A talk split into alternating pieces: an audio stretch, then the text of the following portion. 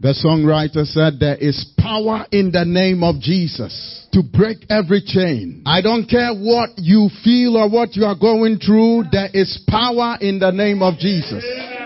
And when you walk with the power in the name of Jesus, it does not question where you've come from or where you've been. Once you use the name, miracles happen. If you have the key to a door and you insert the key in the door, the door doesn't ask you what's your address. The door opens because the key is in the door. There is power in the name of Jesus. So though sometimes we've been to places that would look like disqualifying us, we still have the key. Hallelujah. And when we use that key, the doors open.